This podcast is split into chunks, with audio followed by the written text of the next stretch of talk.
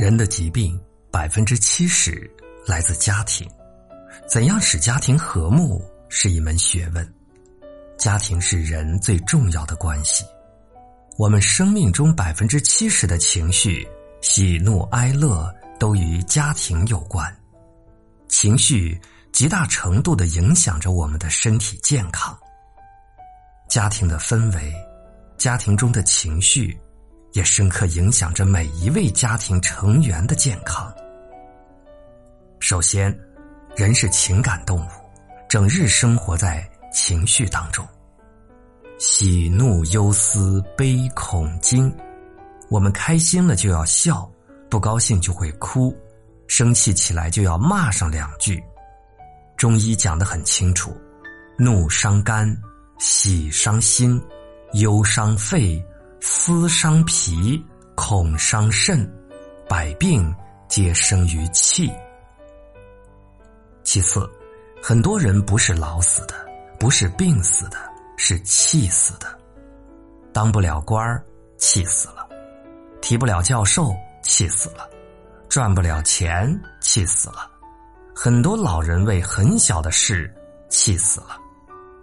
但凡是人，总有情绪。也很难事事不生气，但一定不要让自己当情绪的俘虏，一定要做情绪的主人，去驾驭情绪，不要让情绪驾驭你。情绪是人们身心的指挥棒，至关重要。第三，百分之七十的疾病和家庭有关，在家里千万不要小吵天天有，大吵三六九。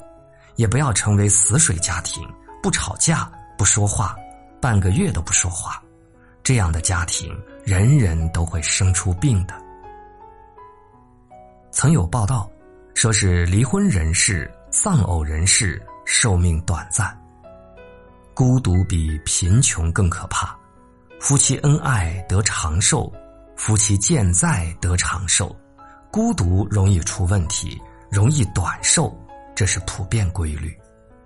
家和万事兴，如果你整天带着抱怨、怒气去求财，哪能求到财呢？鬼都被你吓跑了，财运哪还敢跟着你？跟别人合作也是一样的，一个家庭都不和谐的人，谁还敢跟你合作呢？躲你都来不及。你看看你身边的家庭，家庭和睦的财运一定会旺盛。家庭和睦是一门学问，要想有和睦的家庭，必须要解决好三个问题。首先，一个好的家庭，首先是夫妻要恩爱，夫妻之间互敬互爱，互相把彼此放在第一位，和睦温馨，既让父母安心，又为孩子树立了榜样，这个家庭自然就和风温煦了。其次是。教育子女，子女是家庭的未来，开枝散叶，传承家风，一切就是我们对孩子打小的教育成果。第三，是尊敬老人，老人是一个家庭的根，家里的成员不珍惜自己的根，对根不好，枝叶也就不会茂盛。处理好婆媳关系。两个女人围绕一个男人，可以是双倍的爱，也可能将男人压成了一块夹心饼干。夫妻恩爱要做到八互原则：互敬、互爱、互信、互帮、互慰、互勉、互让、互谅。人都有个性，都有毛病，要经常提醒自己，多换位思考。多站在对方的角度考虑问题，所以对自己的爱人千万要记住：不仅年轻时爱他，老了更要爱他；不仅健康时爱他，有病时更要爱他；不仅爱他的优点，也要爱他的缺点。男女都一样，相互谅解很重要。经常自己找气生的人叫做心胸狭隘，这样的人不仅自己不健康，周围的人也跟着折寿。经常受别人气的人叫做老好人，一辈子靠忍、容忍来压抑自己，身心也饱受摧残。经常自我生气也常气别人的人叫俗人，就是咱们普通百姓，晚年开始就得拿钱换寿命。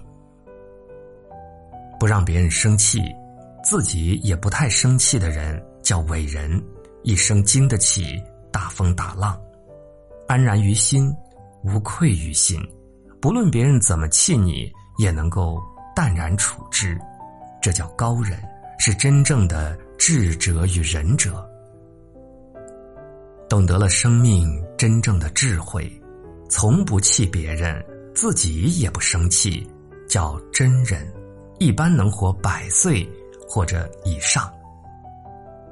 那么我们得出的结论就是，百病皆生于气。想要什么，就去向着目标去努力争取。万事万物都在你的心中与选择之中。衷心的祝福你，健康长寿。